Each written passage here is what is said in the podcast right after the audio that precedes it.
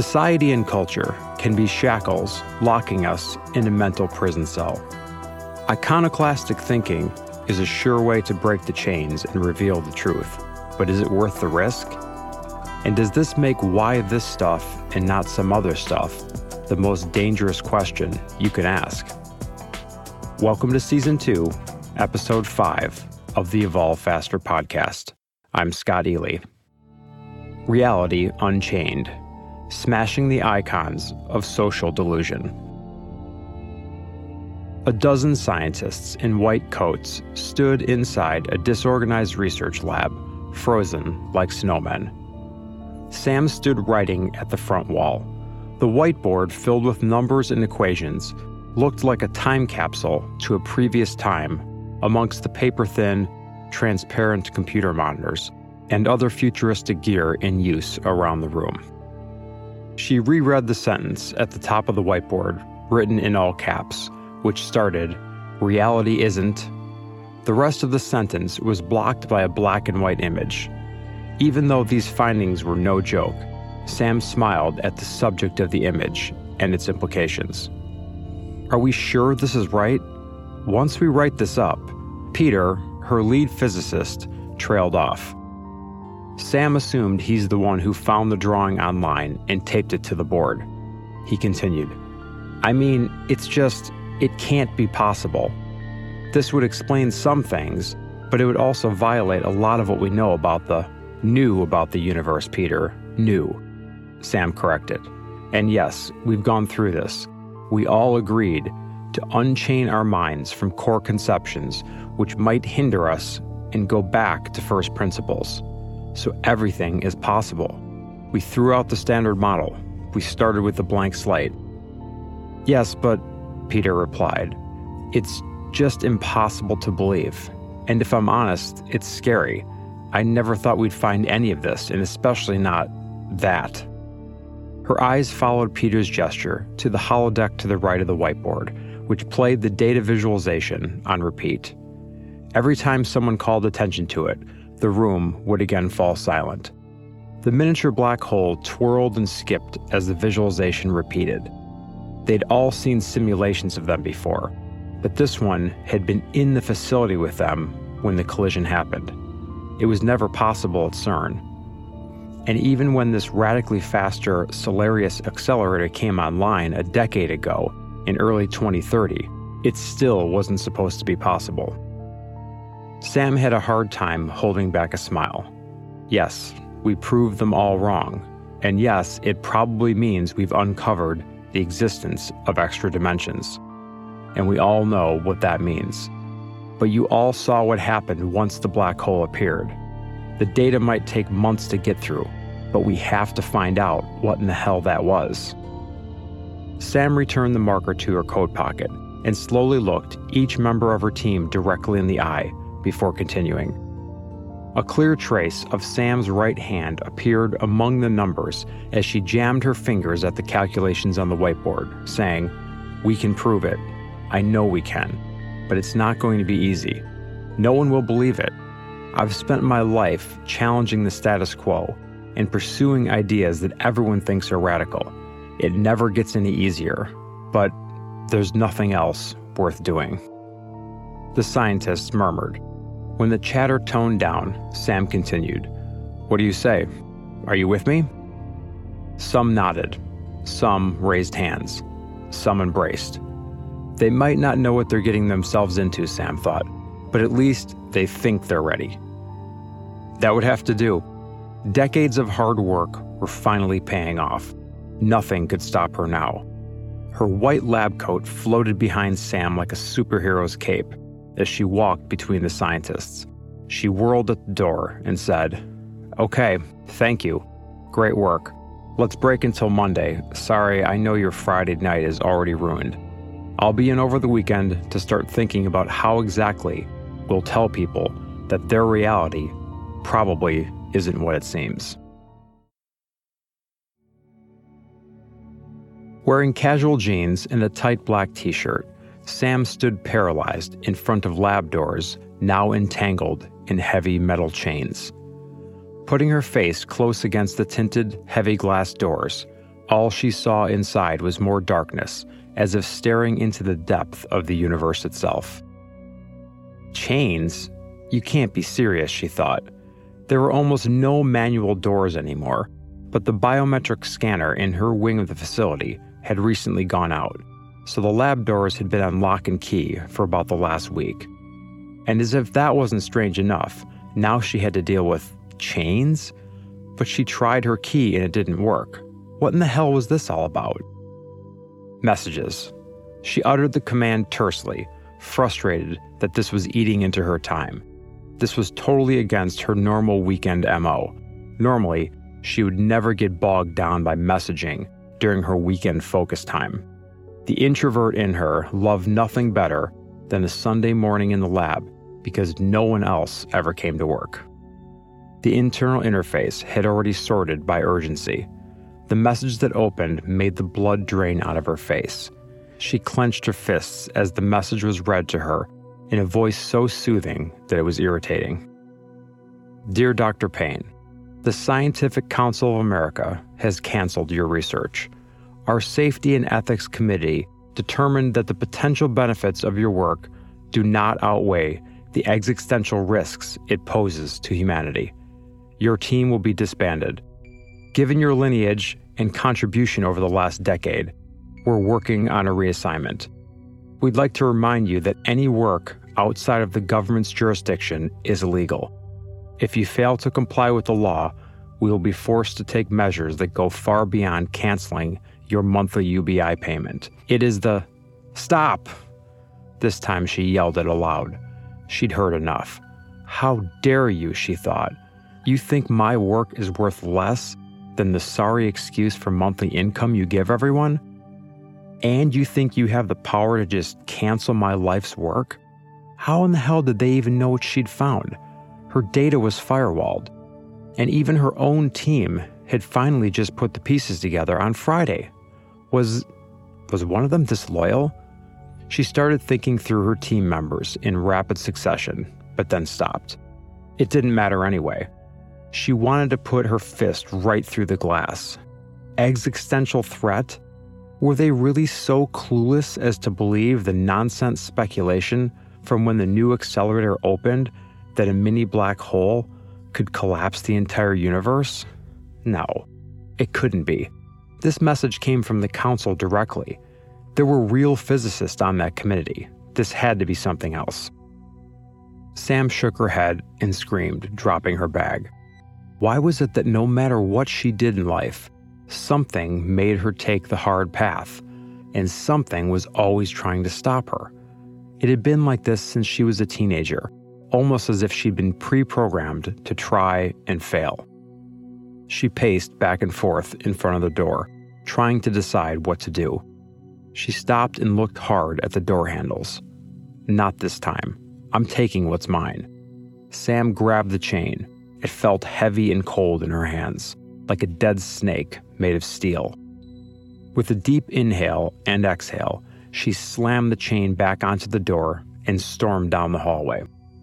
She stopped in front of the utility closet, one of the few doors in the building that didn't even have a biometric scanner. It was usually unlocked, but not always. She inhaled with determination and said again, I'm taking what's mine. A relieved sigh escaped her lips as the door handle bent to her will without resistance. The utility closet was full of supplies used by the maintenance robots that cleaned the facility on regular intervals. But because the accelerator walls were lined with complex arrays of mechanical elements, the closet was also stocked with tools. After a few minutes spent sifting through the shelves, she said, Idiots. They just left it right here. Sam speed walked back to the lab doors with the bolt cutters in her hand. She'd never used them before, but she'd seen her husband Will use them once to cut away an old section of wire fence. Placing a chain link between the blades, she tensed her muscles on the wide grips of the bolt cutters. Frozen in that awkward position, the reality of what she was about to do set in. If you cut the chains and break in, then you'll get into trouble.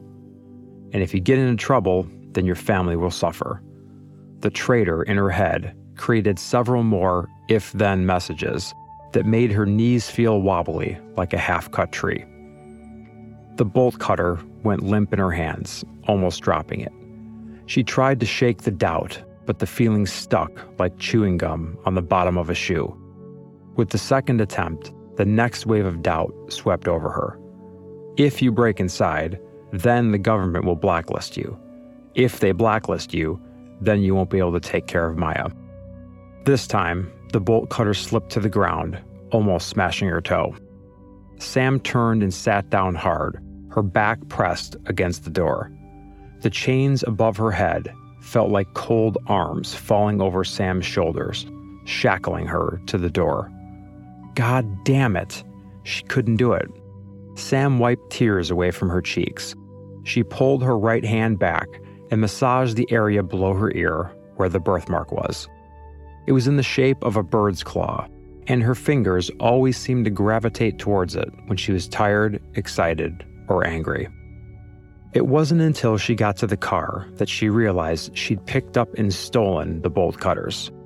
Two decades of my life invested in this path, and all I got was this lousy tool. But nothing was funny right now. She answered her car's query if it should take her home. As the car sped towards the highway, she realized for the first time in a long time that she had absolutely no idea what to do next. Sam found her husband Will sitting at the table in front of a paper thin computer. Hi, she said. Sam, what are you doing back already? What's wrong? You look like someone sucked the jam right out of your donut. Sam cracked a tiny smile at the joke Will always used whenever he knew she wasn't doing well. He could always tell. It's over, she said, more weakly than intended. They they shut down my project. Just like that. No warning, nothing. I tried contacting Peter, Angela, all of them.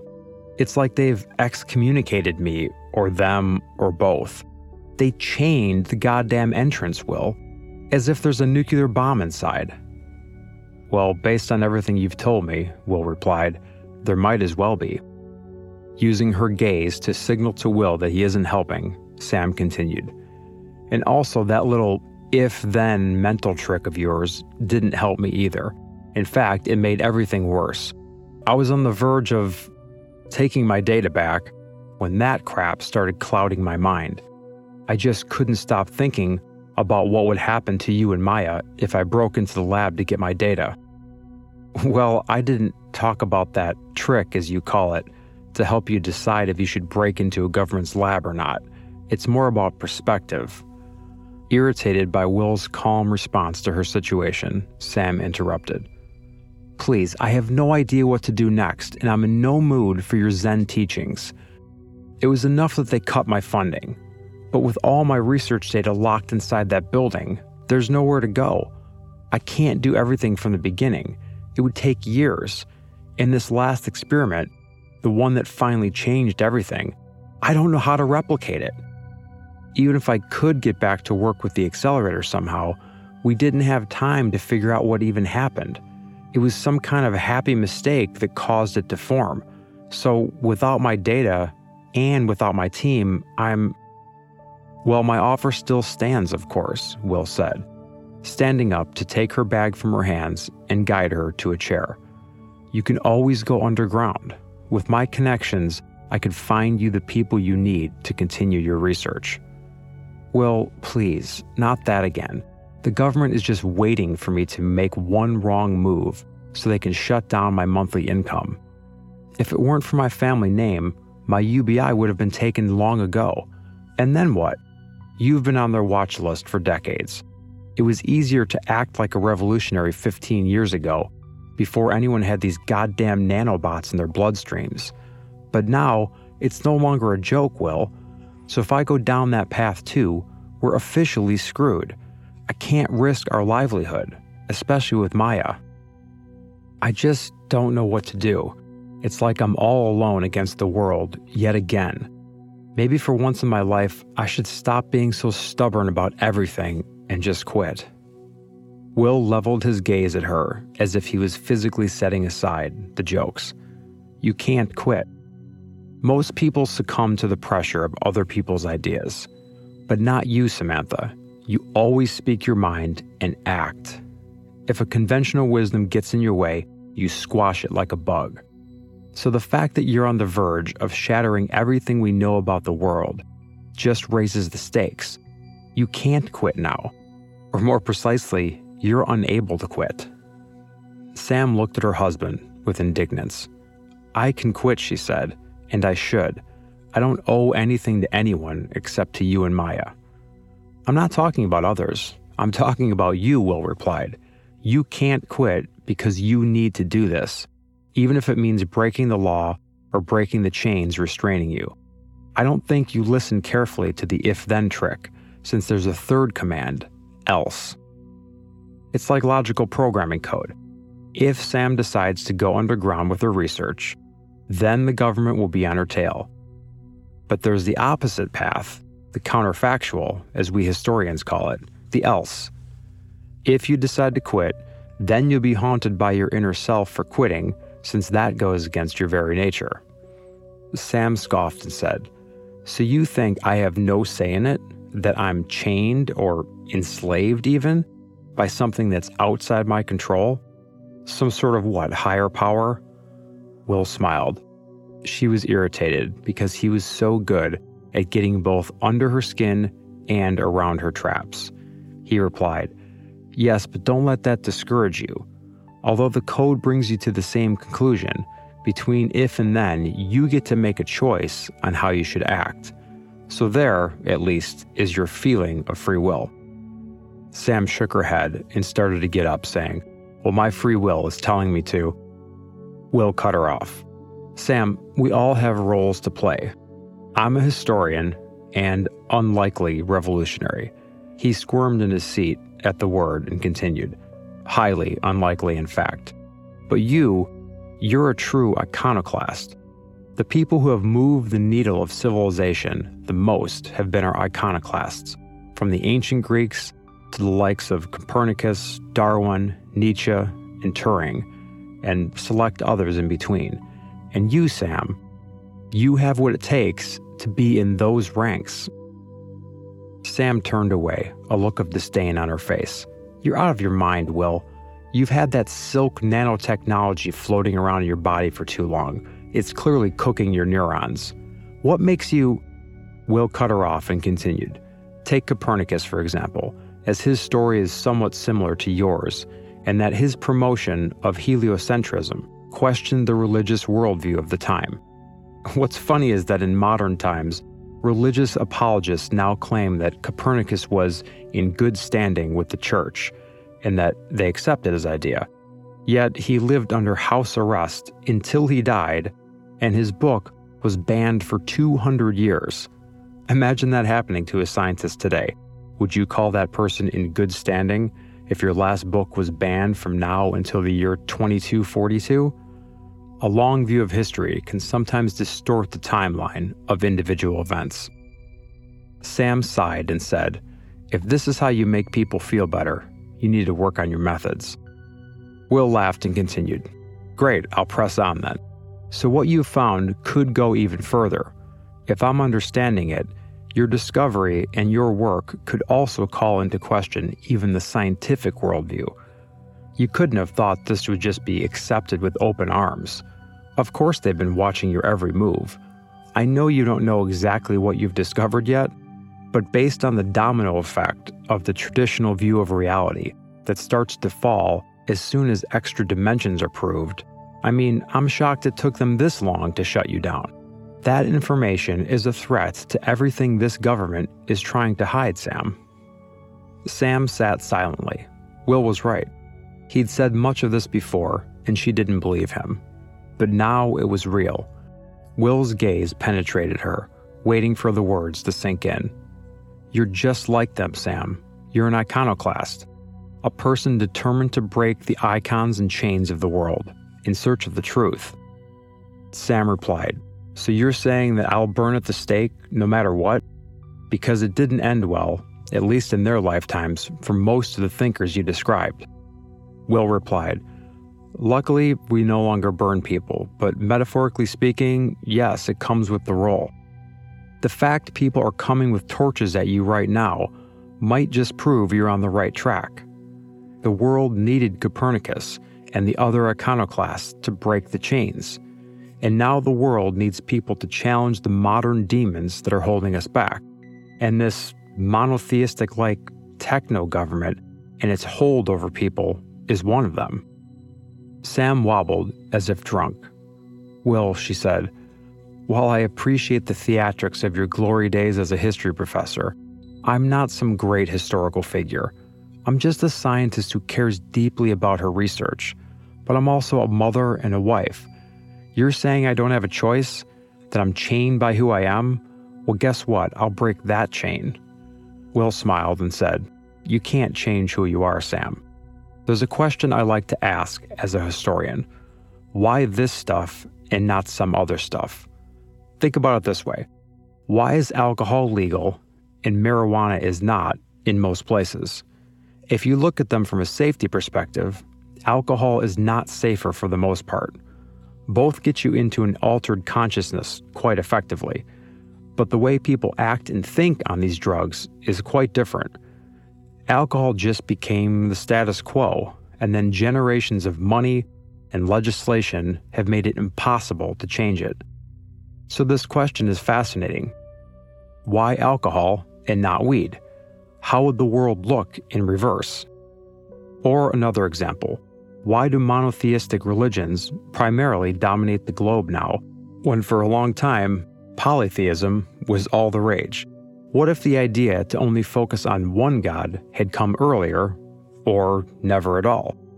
So, this stuff we have in our world thousands of years of thinking, writing, religious wars, witches burning on stakes and of course the positives like community and experimenting with moral codes, might never have happened. It would all have gone down very differently, for better or for worse. Or what if meditation had swept the globe instead of praying to gods? It's fascinating to consider, don't you think? Sam tilted her head, saying, I thought we were done with the lecture. What are you saying? Will leaned forward and said, What I'm saying is, you're in a rare position to make a change to the core of the current stuff we all accept. Quite literally, since your work could overturn centuries of conventional wisdom about the nature of reality. The iconoclast forces people to consider other stuff. Don't miss your chance, Sam. This opportunity probably won't come again. Besides, if this AI government wants to stop you, it means you're definitely doing something right. Sam walked to the window and looked out. Although sunny, the rain was beginning to fall. She couldn't actually remember the last time she paused to watch the rain. It was so beautiful. Streams of accumulated rain rolled down the window. Staring at a large drop that hadn't yet started to roll, she could see a colorful prism of fractal patterns reflecting through it. They're almost like tiny little portals through the very fabric of space, she thought. Her mind continued to drift. Behind her, Sam faintly heard Will continue speaking. Sam, in high school, you challenged the coming techno worldview on a global stage, and you were right about all of it. Then in college, when you pulled a Thoreau and escaped society to find your path in life, I worried about you constantly, but I knew you had to do it you came back from those two years a different person. Still Sam, but even stronger and less willing to compromise about your ideals. Society was not going to shape you. You were going to make it bend around you as if you were a new fundamental force of nature like gravity. And you were so clear then in what you wanted to spend your life doing. You told me, I will discover the true nature of reality. You Will paused and looked down before continuing. You broke up with Rose, even though she'd waited for you, and decided to marry me. And then we had Maya. You've never, ever backed down on what you knew you needed to do in life, no matter how hard those decisions were. Do you regret any of them? Have you ever been okay with the stuff that's been dictated to you? Sam put her hand on the glass. The window absorbed both the coolness of the rain and the sun's warmth. It felt good on her skin. She closed her eyes as Will's words continued to soothe her nerves.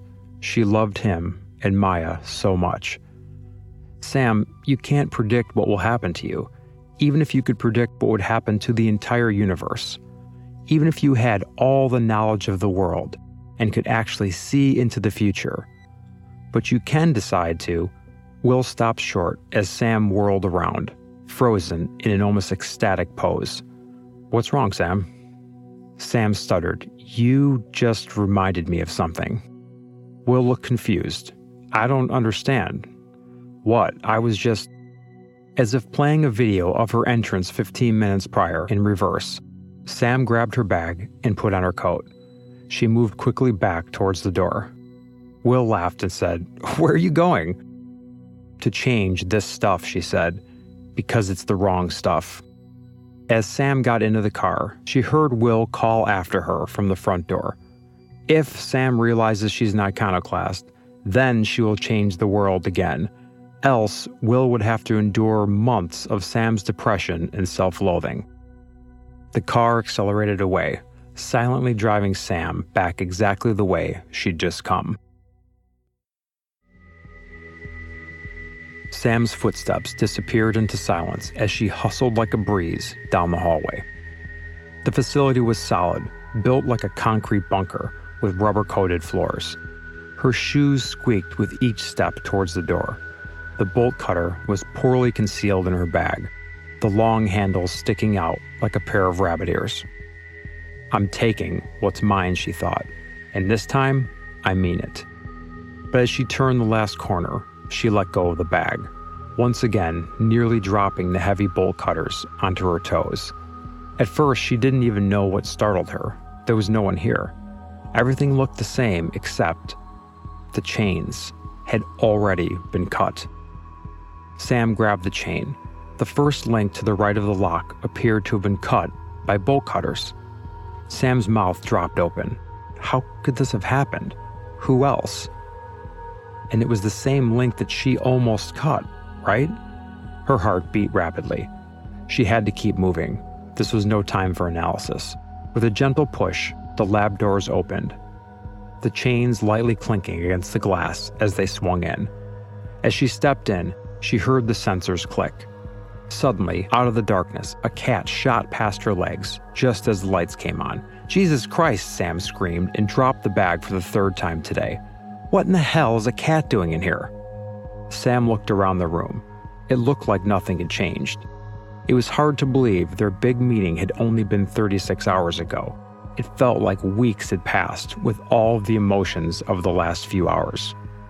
Looking back at the entrance to make sure the doors had closed, a cold tingling crept from the top of her neck to the bottom of her spine with the speed of a centipede. Is there anyone here?